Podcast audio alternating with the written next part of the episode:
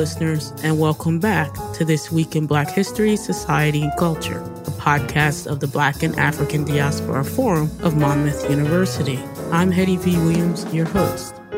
Today on This Week in Black History, Society, and Culture, we have Felicia Simmons, community activist, organizer, and resident of Asbury Park, New Jersey.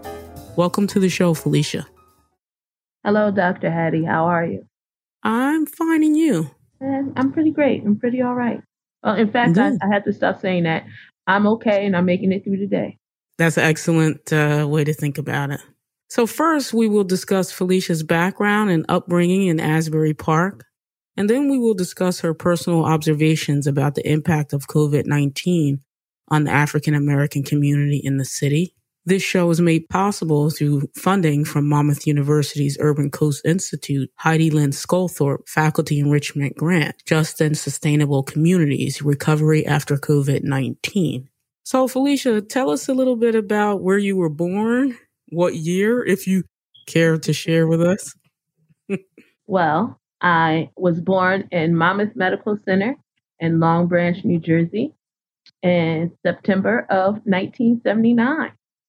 So you are a local woman and have yes, been in the region for quite some time. What is your connection to Asbury Park? Did your parents live in Asbury Park at the time? Um, yes. Well, they're from the area. My mom's from um, Asbury Park area. She was born in Monmouth Medical Center, too. Um, and um, we lived in Long Branch for like two seconds and moved to Asbury and then moved uh, to Neptune. We lived in Monmouth County our whole lives, but pretty much, you know, Asbury Park is where our family was. So how many years have you been a resident of Asbury Park? Um, I, I say my life because I've lived within the same two miles pretty much my entire life, two to three miles.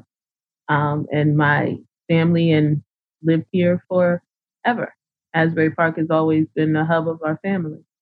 When I, we lived outside of Asbury, we lived in Neptune, um, same community, um, and the rest of our family lived in Asbury Park. So your parents in your um, family, how many siblings do you have? I come from, um, well, my dad had ten children and my mom has four of his ten.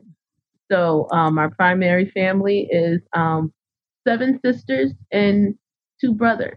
I think that's so a nice large family. Yeah. So how many of all of your siblings, how many of them still live in the city? Do Does everybody still live in the city along um, with out you? Of my prim- primary four. Um, we all still live around. Um, my older brother still lives in Asbury, and my um, other two siblings from my mom live in um, Neptune. Same and everybody was educated in the public school system of Asbury Park? Yes, we are. Um, I'm a graduate of nineteen ninety-eight of Asbury Park High School. Um, so are my um, younger, well, my sister, um, older sister. She's um, class of ninety-seven. My younger brother is class of two thousand and my um, from Asbury Park, and my older brother is nineteen ninety-four, um, Neptune. You know, he's the outlier.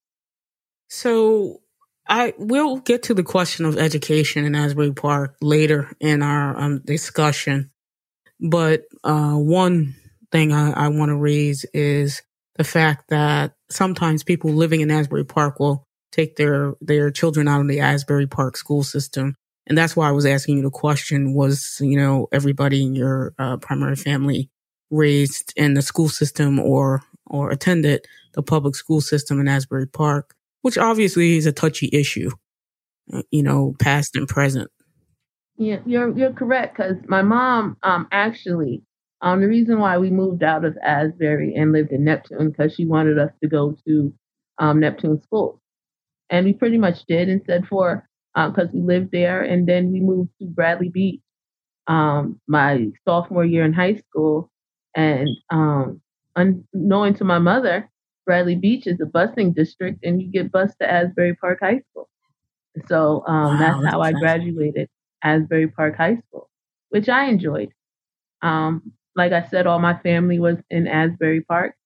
And um, even though I missed uh, some of my classmates, Um, I enjoyed Asbury Park, but I seen the um, the great disparities um, of the two different school districts.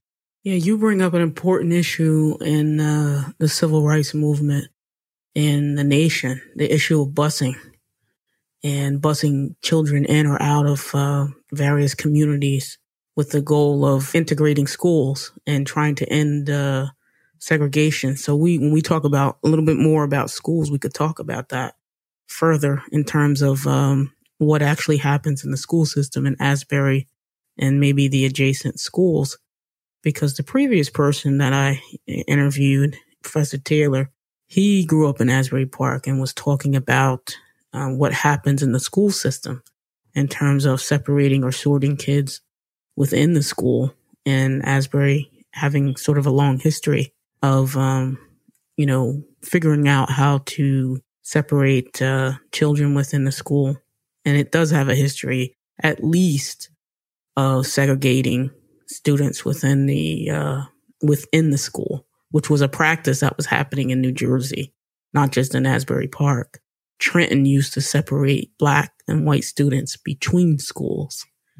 So we'll get back to that discussion of um, the education system.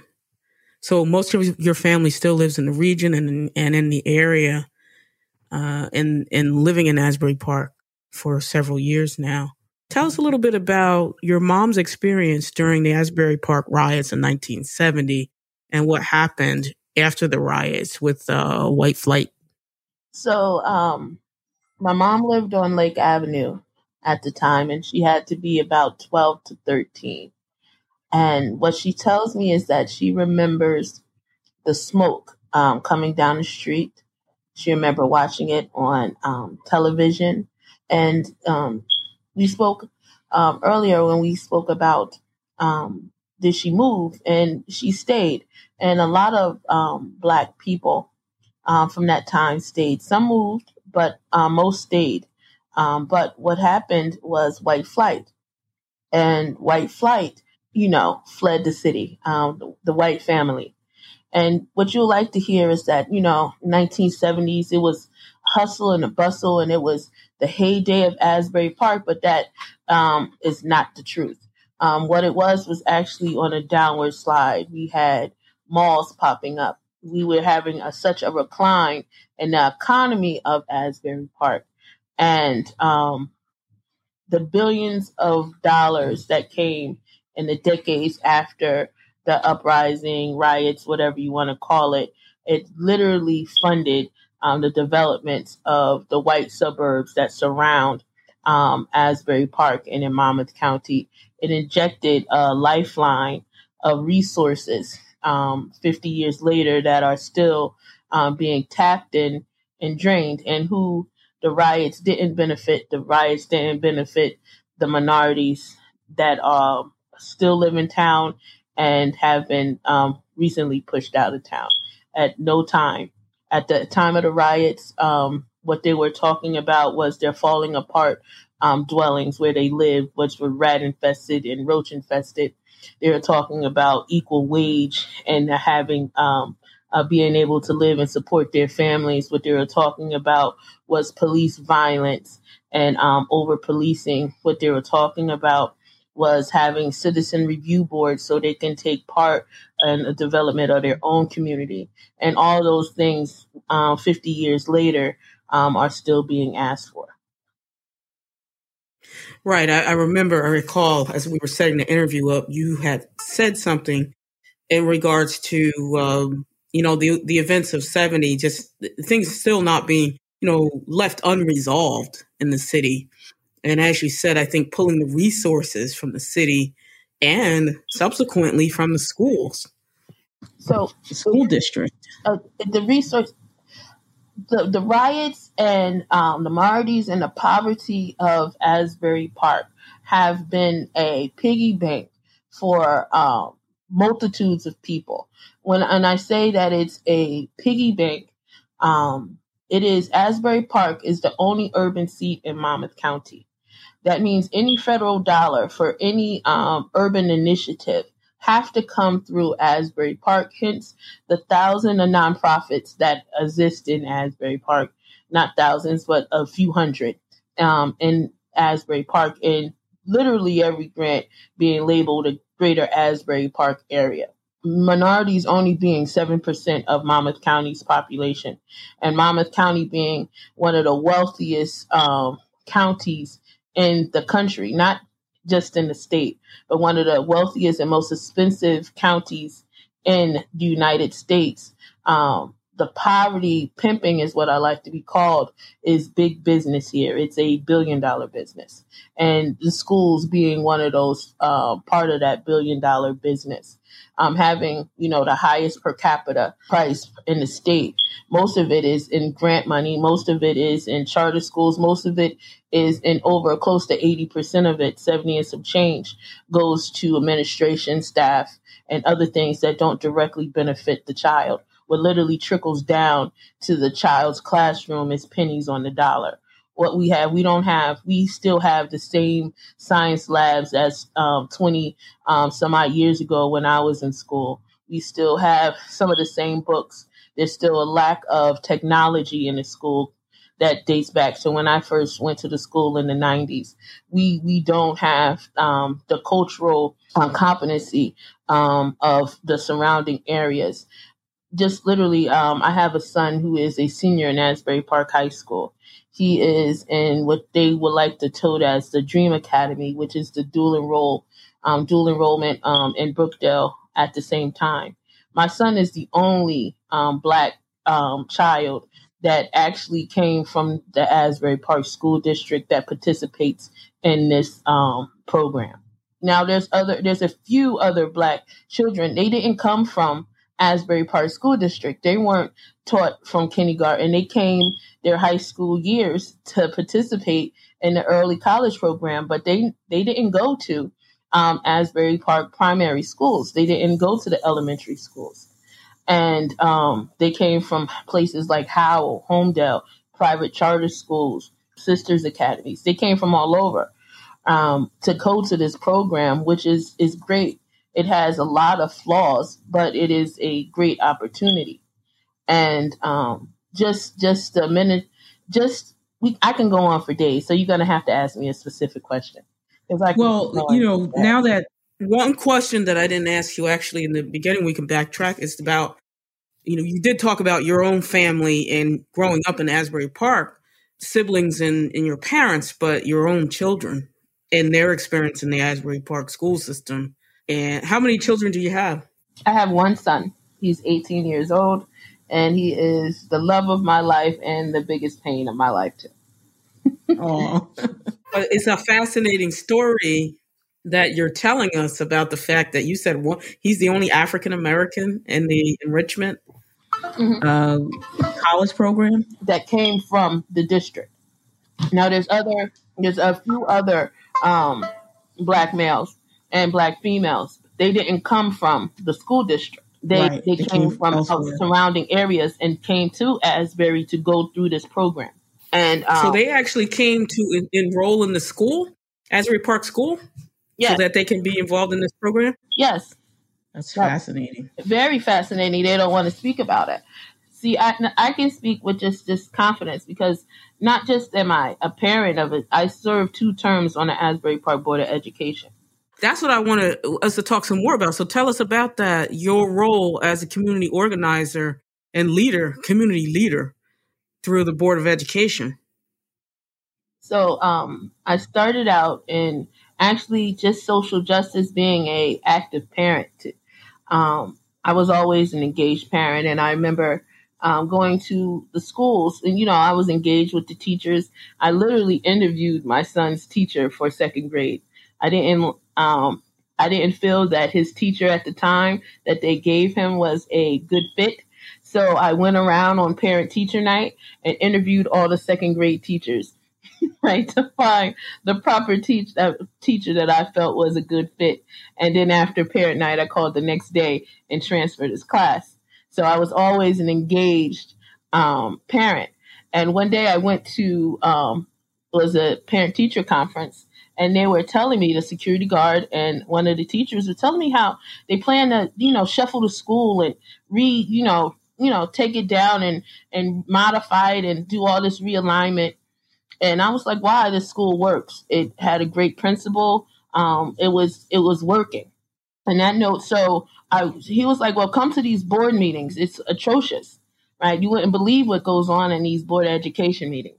So uh, even though at the time I was working two jobs, um, I was working two jobs and didn't have a lot of time, I decided, you know, I'm going to go because, you know, security guard, a friend of mine, um, invited me. So I went um, after work in between. I didn't have to go to my night job, so I came in after my day job.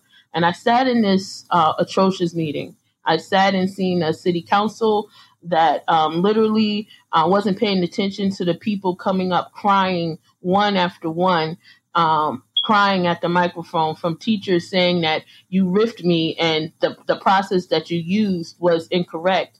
And, you know, I love this district. I worked here my whole life. And then um, I have um, parents coming in saying you're shutting down my school. My, my child loves my school, crying at the microphone.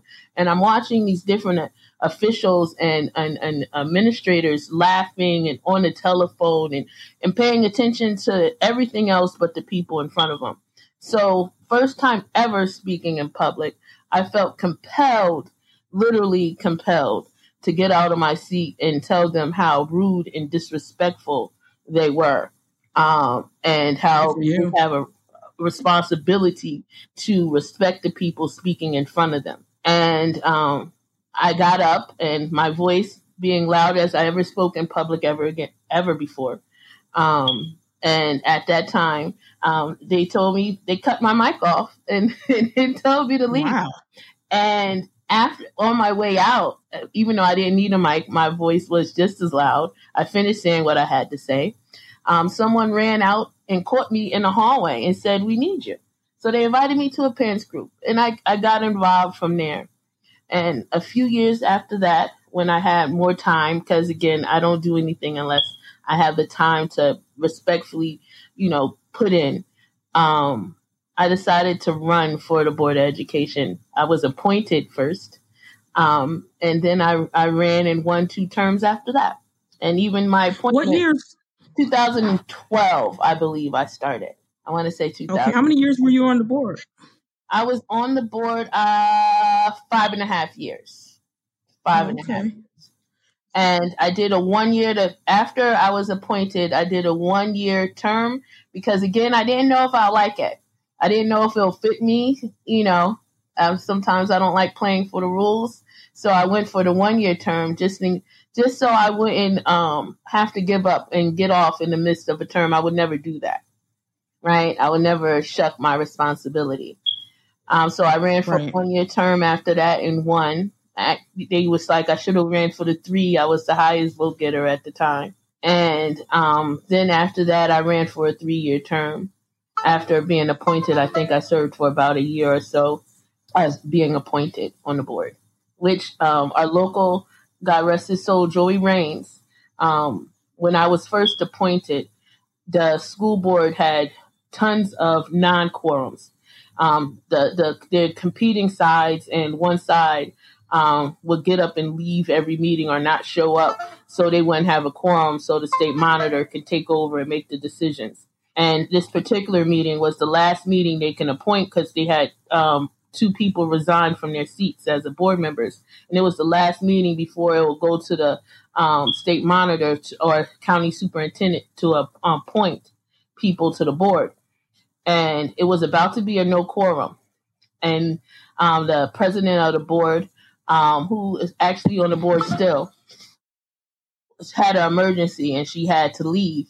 But right at um, the moment when she was about to leave and there was about to be no quorum, Joey Rains, a board member, came right after dialysis and came in and there was a quorum and they were able to do the interviews and they appointed me um, that same night. So you are, are painting a portrait of a of not only a Black woman who's involved in her community, but a mother who cares and does what any other parent would do in a situation where they have their child attending a school.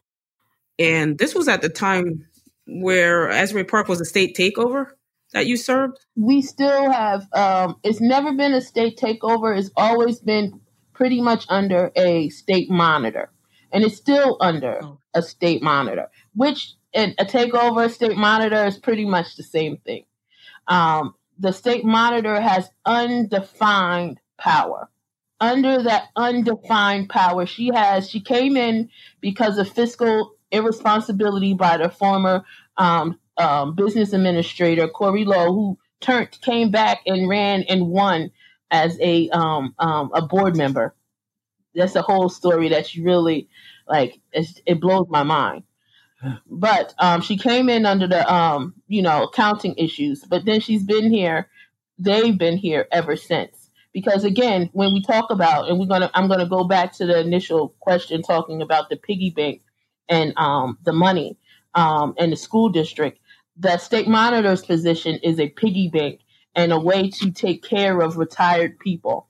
They receive six hundred dollars a day on top of their already pension because they're retired superintendents, right, and county superintendents. So they already receive salaries and pensions of close to two hundred thousand dollars a year, then get another six hundred dollars a day, five days a week, right, you know, fifty-two weeks a year, right? That's and, wow. and has and has no responsibility for the fact that they've been here now a decade, close to a decade, and it's, it's worse than when they came in.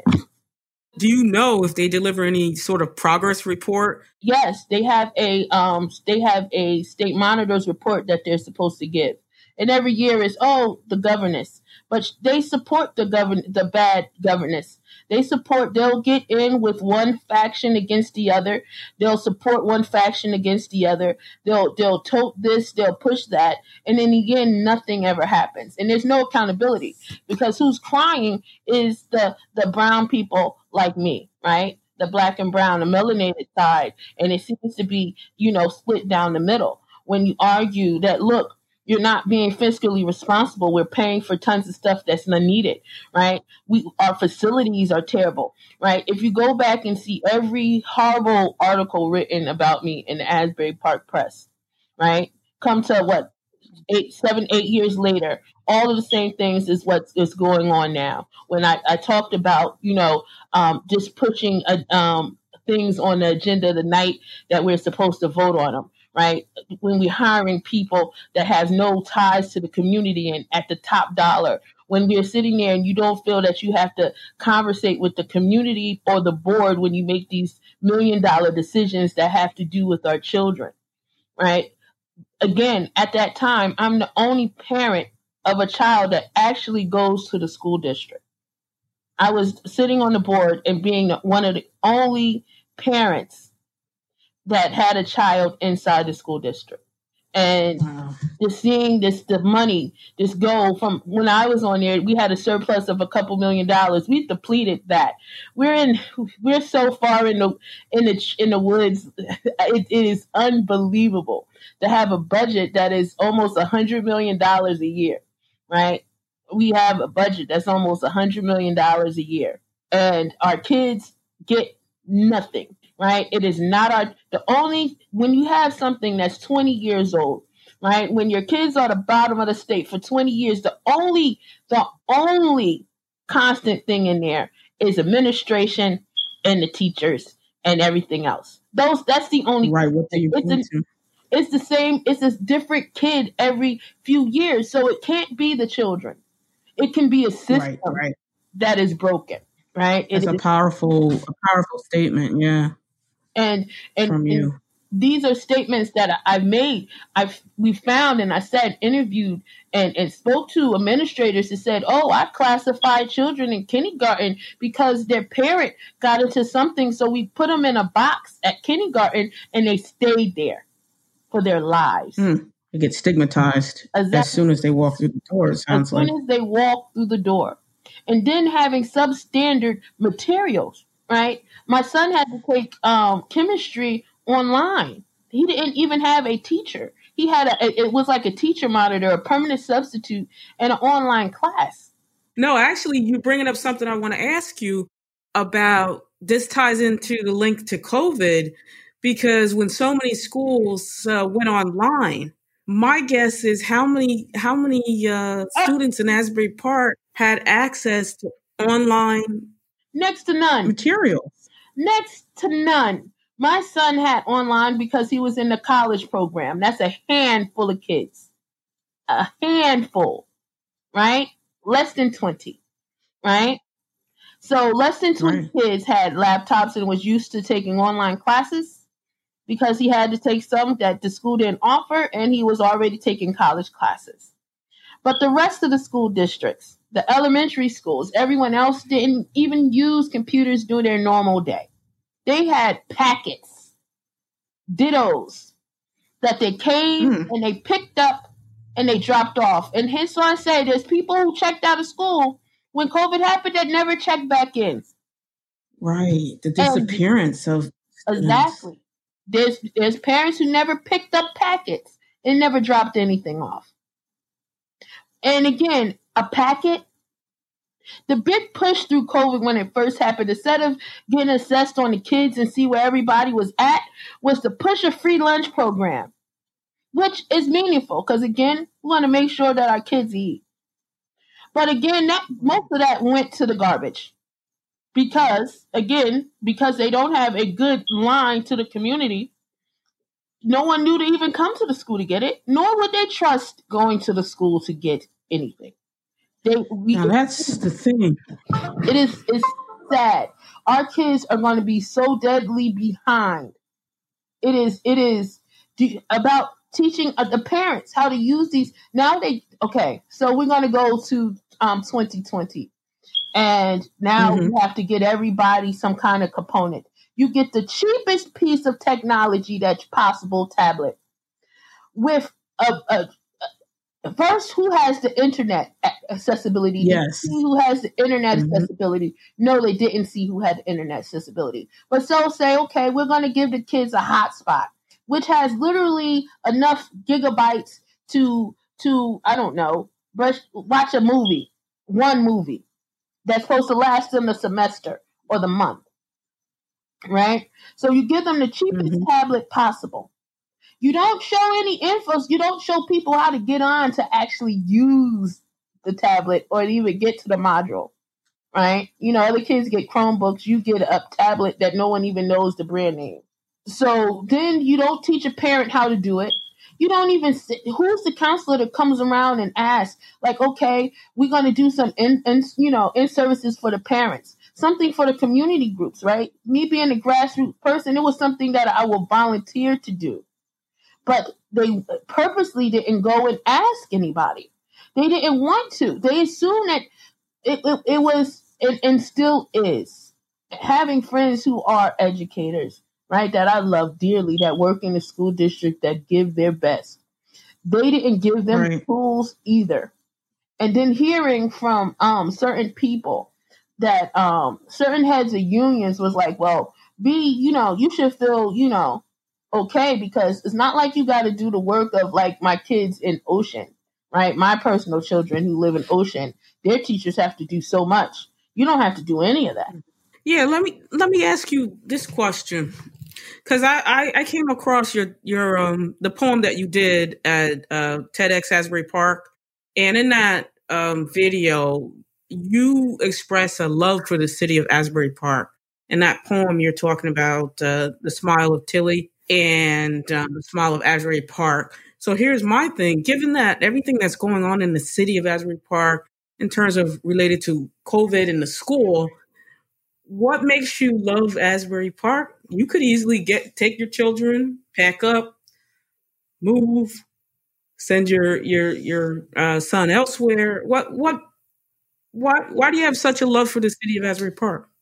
And you saying that, and I'm welling up because I have this deep love for my city. Even yes, you do. all of yes. these, all of these flaws, right? Um, Asbury Park helped me be who I am. It was the first place I can express myself, right? It was a place where I didn't feel like I told you I lived in Neptune and Bradley Beach. So um, I went to Summerfield School in Neptune. And the only brown kids, most of the brown kids in the school came with me, right, on the same bus that I did. And I lived in Bradley Beach um, on the side where there were no other brown people. So when I came home to Asbury to be around my family, I can be me.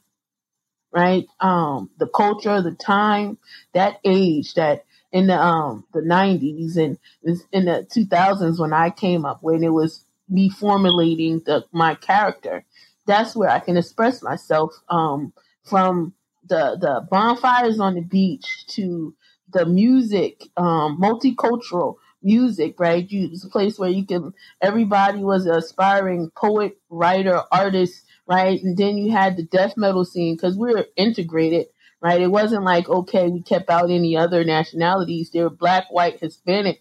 It was all people who didn't necessarily conform to the to the society around them. And at the time when I came up, the black times where no one talks about um, Asbury, right? The Deadlands when they called it, or Dark City, right? Um, no man's mm-hmm. land. That was the time when I was able to come up and be completely myself. Okay. So black businesses, we're talking. So tell us more about the black business at the table. I'm familiar with it. I'm sure many of the listeners are. And you were telling us about the fact that you went with the owner down to the city for some urban uh, redevelopment money. So, and they they told her that those funds have been exhausted. They've been depleted. She was on her last leg. She was, she had heart issues. She had, you know, medical issues. She went through a divorce, and, a, and the whole time she's funding and keeping this restaurant afloat. They wouldn't give her permits so she can have outward um, outdoor dining like every other um, restaurant in the area. Again, she's being the oldest. She was open for nine, close to ten years, which was the oldest restaurant in that area. No other restaurant lasted and has lasted as long as um, she did. So she went there. So this is right up to pre-COVID. I mean, literally weeks before COVID, where she had to shut her doors because the city had no help for her. And these dollars were slated literally for her, right? These initiatives were literally slated for her, but she received no benefits, where other businesses in the area like Lagusta Lounge and other restaurants literally opened on these um, federal dollars and urban dollars. They had nothing for her. So um, within a month of her closing, um, shortly after that, COVID hit. And um, our restaurants were devastated. one hundred thousand dollars appeared in the same account out of nowhere. This is pre, um, this is pre um, federal money um, allotted to the city. This uh, was always, I guess, in these accounts, this urban development accounts appeared to help out these other um businesses that are now in need of it, but there wasn't a single penny available for her. Not a single penny. High rents, her rents tripled. Nothing was available to this, this black woman coming together to give a need, being the only, um, not just black restaurant or soul food restaurant in the area, but just a hub and a place for all cultures to be able to go. Um, and, and that is the biggest sin. And that was, that's how we started, um, black business started out in COVID, right? That is a, a, a further, you know, a kick in the, in the mouth, kick in the heart, then to, to roll into the fear that we had, um, and just the devastation of people's education and, and food security and, and financial security to roll in afterwards. Uh, the city has still not um, has still not addressed um, the black need. Um, they do pretty things, right? Our city does these theatrical things that makes it sound good, right? But in all honesty, they haven't done anything to address our need in this city at all. So as a grassroots person and organizer, Uh, what has, for instance, uh, grassroots organizers like yourself and the churches and other community leaders, um, what has been their response to COVID? And uh, it's a shame. I, I know at the table, I used to go there every time I went to Asbury and wanted to find some soul food to eat. I would go to At the Table, and I did a couple of months ago. I went and my sister said, I think she's closed. I said, no way. She survived everything. I said, I think she's open. So we called a few times. Nobody answered. We went up finally to the door, and it was clearly you know, the restaurant wasn't there anymore. So I'm wondering, is is COVID the last stand for many of these uh, Black businesses and community members? Maybe it's our last stand in Asbury Park. And and, and I say that um, it won't be, because, look, I'm a fighter because I love it, right? I love the new, the old. I just want to make sure that some of old stays and, and some of this new is a piece cut out for us, right? A piece cut out for me so I can, you know, thrive. I can feel comfortable going out. I can feel comfortable um, anywhere. Well, I feel comfortable everywhere, but I want to bring some of my friends with me, right? And I don't want to be the oddball out. I don't want the, the waitresses looking at us crazy or being escorted out of um, bonfire because we're a little bit, um, you know, laughing and too, you know, happy on the beach, right? Those, those are things that happens to us, right? Has happened to me. Right. So so in Asbury, there was a new business that just opened. And this is this is something that I want to point out. Young Black men came and opened up um, in the bottom of an a, a interfaith building. Um, I think their name is Micro Eats, Micro Bites. Um, and oh, yeah, I know them. Yeah. We're I saw them in the mall. Right. We're, I think I saw them in the mall. Yeah. Yeah. We're excited for to have them. But nobody knows them. This this is the hypocrisy, right? Um, I, I, I'm loving the city, and I love to have new people in. And the city is excited to have them because they're popular. And they're not locals. Hear what I tell you. They're, it's not necessarily, they're, they're cool to have melanation in the room as long as they're not locals. The ones who burn down their town. That's when you get no support, right? I fight. Best believe I'm at every table, not because they invite me to the table. It's because either I'm going to walk in the door anyway, or I'm going to build my own table and make them come to mine. I demand to have a voice in the town in which I live. And just like you said earlier, why do I stay here? I don't know. Maybe it's a little bit of that Asbury craziness that I have. Because, you know, right, because we're a little different here, right? And I, and I appreciate our differences, right? I appreciate that. I, I tell people my first babysitters were um, um, like one of the first, you know, they were married, but they weren't married, an L G B T community. They were pillars of the L G B T community, right, at that time. Well, my mom's best friends, they live right in front of us in Second Avenue. Right. So that's where you dropped off. They had a phone number that you can write your, you know, um, you, when you come into town and you're L G B T Q, right, you come into town, you'll see their number, marking their number on the um, phone booth. They'll come and get you. Right. Mm. That's the Asbury I knew. This this this new like divide that they say is, is never existed in the town I grew up. My best friend has been out his whole life. Right. I don't ever remember him being in a closet, nor having have him have any issues about it. Right. Hispanic. I'm, I feel that I am global because I live in a place where I can have uh, Haitian grill. Right. Um, where, I, you know, the, the fried pork and then Puerto Rican beans and rice and then African, you know, African um, fufu. Right. All these different things I know because I grew up from here. Right. Cuban food, right? I, I grew up in this this melting pot of all different types of people, shapes, and colors, and that's that's what I'm I'm trying to hold on to.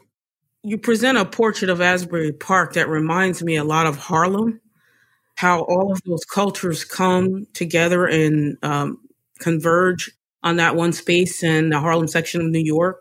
And it's almost as if you present a portrait of uh, of Asbury Park as a kind of Harlem of uh, Monmouth County. It was. And literally, historically, it was. Right? If every every great figure came through Asbury Park, Mark, Black figure, Marcus Garvey, Malcolm X, uh, Martin Luther King, right? They all came through Asbury Park. Right. Then, you know, um, it was this it was the, the it was it was the shore for Black folk. There was Harlem and there was here. right? Madam C J Walker's daughter retired right there in Long Branch. So, you know, she was right here. Ella Fitzgerald, Count Basie, right? All of them right here. They came through this area, and it's not just the arts, but it was, and not just the culture, but it was people. Mm-hmm. La Cuba Community was one of the restaurants on Lake Avenue, right? It was, it was everywhere. Before we were black and white, it, it was just colored, right? Colored mean everything, right? Right? African American, indigenous American, the Sandhill Indians, Anapi Indians, right? All right here. They built Asbury, right? And, and, and Ocean Grove and all these houses, they literally built them. So the, the, the, the history and the bricks that are laid here are, are, you can't, you can't recreate. And what's happening now, instead of mixing and merging like they did in the time where I came up, right? Now they're all here, but they're in their little compartments and nobody crosses the street, right? No one knocks on the door. No one knows. Election time, someone was telling me, one of the persons running, oh, don't bother with the, you know, he's Arab. He, he can't vote anyway. It was a taxi driver. And I said, what do you mean? We have a huge Pakistani population here in Asbury Park, and they're all citizens and they vote. Like, how, how you lived here your whole life and you don't know who is here? And, and, and that's why I fight, because there's so many people and voices of people that aren't being heard or seen. Right. Yeah. So and, tell us some more. Um, uh, you just mentioned this comment that, you know, people seem to be sort of divided by geography. If it's a street, you live on this side of the street or this side of the town. And I'm wondering, has COVID made that worse too? I mean, we're all walking around with our masks on, social distancing. I'm wondering if the virus itself is also contributing to that divide between people in the city. It is. And but it is, it's so dividing. Um, so you have a side of town that I, my cousin died, um, not of COVID, but right as COVID happened. So we had to regulate their funeral. And, mm-hmm. you know, previous to that, you know, you know, he had died right before and COVID delayed it. So we were in the house. So, So we we're coming back from his funeral, and we're driving through town, right? We're driving through all the towns. Most of the towns are like dead, right? We get into Asbury. One side of the track, over by the beachfront, there's people walking, their dogs, and jogging, and um, you know, completely out like it's a normal sunny day. I'm appalled, and no mask. When I say I'm utterly appalled, I'm utterly appalled. And then you get to across the track. So I happen to live across the tracks, the west side, the best side um, of town, and everybody is in. Or you see a bunch of kids over at the um, basketball courts, which is scary. Um, you know how they dealt with the kids over at the basketball courts? They locked the courts and they took the hoops down. Oh, to keep them from going to the courts without the masks. Exactly. But did they, they never gave out a mask. Even when the city started finally giving out masks, even though we kept begging them, the former mayor, Myra Campbell, um, literally who has an initiative right now trying to help, continue to help out with COVID. Um, she wrote a letter to Vin Gopal. Instead of giving out masks, which on the other side, when they did, they started passing them out at the train station for the people going down to Cookman. They never walked on the west side to pass out a mask. I did a, a meal giveaway, um, and I had to get my resources from uh, my National Action Network. I'm the president of Monmouth Ocean County, but I had to tap into my brothers and sisters up in North Jersey and Newark to help get some food down here. And I tapped into them to give me some masks and, and some hand sanitizer to give out, right, on my side of mm-hmm. town. Right, I did it at Pastor Taluska's church um, on the corner of Washington Avenue. We were giving out food. I was giving out gloves and hand sanitizers and masks um, because there was no one else doing it. And um, we couldn't find it. It was hard to find masks. Like I said, I had to ask my friends up north. And it turns out that the city council had thousands of masks. um, that they wind up eventually giving out months in. But, you know, there were deaths and friends were dying, and it was it was a we were scared because all we heard that we were dying at a quicker rate, a much faster rate. And no one can tell you what it was. And the kids didn't want to believe it was anything more than a flu. So it was a such a stressful time. And it's still a stressful time. I had to have a conversation with my um, sister-in-law last night uh, talking about mental health with young kids, because where do they go now?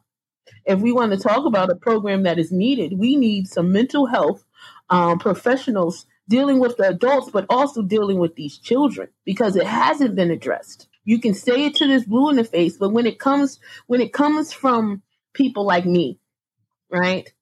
Right. I'm just that, you know, I hear, oh, you're so well spoken. Where are you from? Oh, I live in Asbury Park. Oh, that's great. It's coming back, isn't it? Where are you from originally? I'm from Asbury Park. Oh. Right. You hear that? Oh. Mm-hmm. Right. And, sure.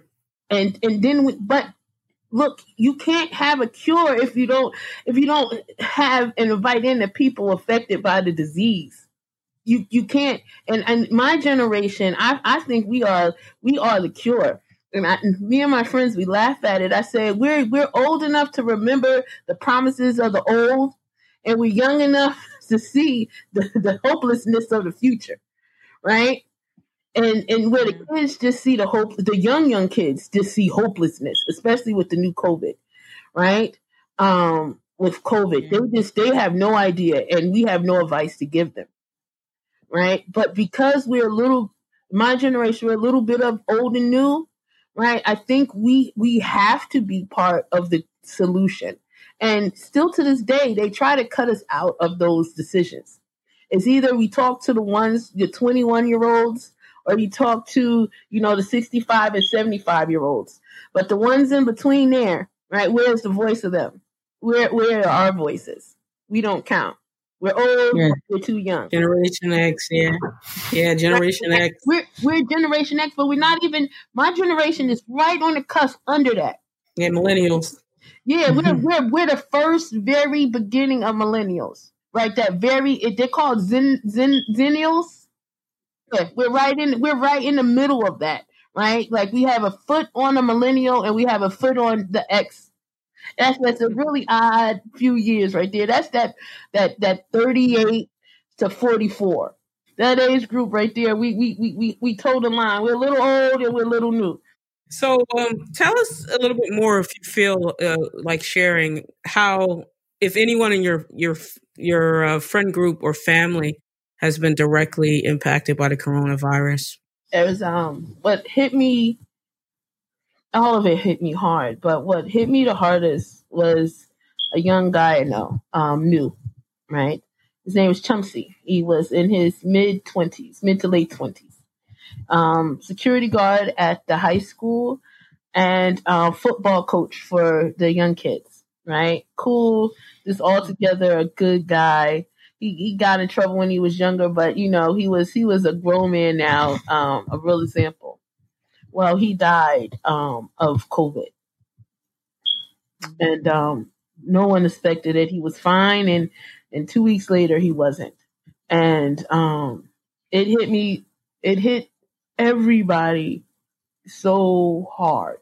It hit us hard because it hit home and young and lively and healthy. And um, just one experience that it just at the breaking point. So I was just watching, um, a friend did a very beautiful memorial to him. Um, that was on YouTube. It was um, beautiful, right? Oh, nice. Um, touching. Um, it had how, you know, how we can memorialize. We went to the courts and we let off balloons, social distancing and our mask and everything else. But the hypocrisy of that weekend was it. There were so many people down on the beach. It was crowded and ridiculously crowded. And um, so I'm watching this memorial online and I get this email. I read this email chain from Senator Vin Gopal talking about the business committee. And we have to get the business committee together because um, you know, we got to reopen the beachfront or something in that manner. I completely lose it. I send him an email saying, where is the committee about Black and Brown issues? We are dying here. If you act like any different and you act like you pay no mind to us, that means you have no compassion for us because we are literally dying. While you're worried about opening the beach and having record numbers beaches where the governor has to literally tell people to go home, what we're doing across the tracks is going to a memorial of a fallen friend. I can't and I will not support any initiative that doesn't have a cutout Black agenda in it. We can no longer sit back and act like we are not affected, or we we have to wait or wait our turn or take our time, right? Because it's an emergency. And I got back a letter of all kinds of excuses and blaming Trump and everybody else. And that Black committee never formalized, never came to existence. There's never, there still has not been any agenda for us, written by us, with us in mind. We're still fighting for the same things fifty years ago. They were fighting for a citizen review board. We have an ordinance now that takes it out to vote, where we get to go out and vote on if we if we have rent control. Since COVID, they have there's people who had their rents raised two times, right, since COVID started. We're we're about after COVID, we're about to come into a, a, a record number of homelessness because, you know, people are so far behind. There'll be no way they can catch up with their landlords. And the, right. and the state government has not enacted any bill that can save us or help us, like the People's Bill under Timberlake, that can help. At least, and all that does is set up a payment arrangement with the landlord and the tenant. We have none of those things. And had we been addressed in this city, it has not been addressed in the city. The homelessness back rent, our our our city council is still sitting on one hundred fifty thousand dollars worth of COVID money that could be given out to help support some people in the city, and it has not. Right? I, I hear all the time, we, we care about the businesses. Yeah, I care about the businesses, right? But I care about the people in it.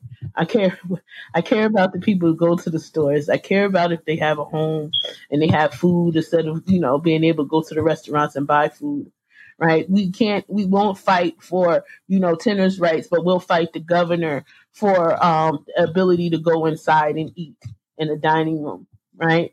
We'll go up against right. the, the government, but we won't fight for the, we'll fight to open those restaurants and send the workers back making three dollars and fifty cents an hour. And, and exposing them to disease, right? When when are we going to fight for people? There's this talk of there's there's policies that we are not implementing. We do good shows where people show up at the V and A, but yet you don't talk to the people on the other side to say, are they even going to go? Because they're scared and they know nothing about the vaccine, and they don't trust you enough to say, I'm going to go and do it. Yeah, that's the big.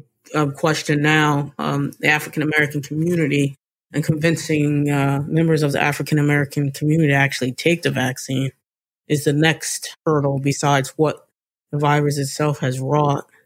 Well, Felicia, I have taken up a lot of your time today.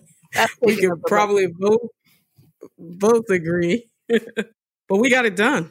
We got a good um, you got me crying. Conversation. My whole mascara up in here. I'm glad we ain't on tape. I'm so glad that um, you are emotional about the city that you love. And um, I think that your emotion will resonate uh, with the people that listen to this show. And hopefully they will come down and visit Asbury Park and see many of the sites that you discussed in, uh, in the show today. But I want to thank you so much for doing this interview with me and your patience. And uh, taking out this time in your day as an important leader in Asbury Park, community organizer, grassroots organizer. Thank you so much. No problem. Um, I love it. I love it. And I love when people come. My rally had ten thousand people there. So, and wow. All peaceful. And it was a beautiful, loving energized day, and because that's what Asbury and that's what love is, and that's that's that's what I could say I get from here.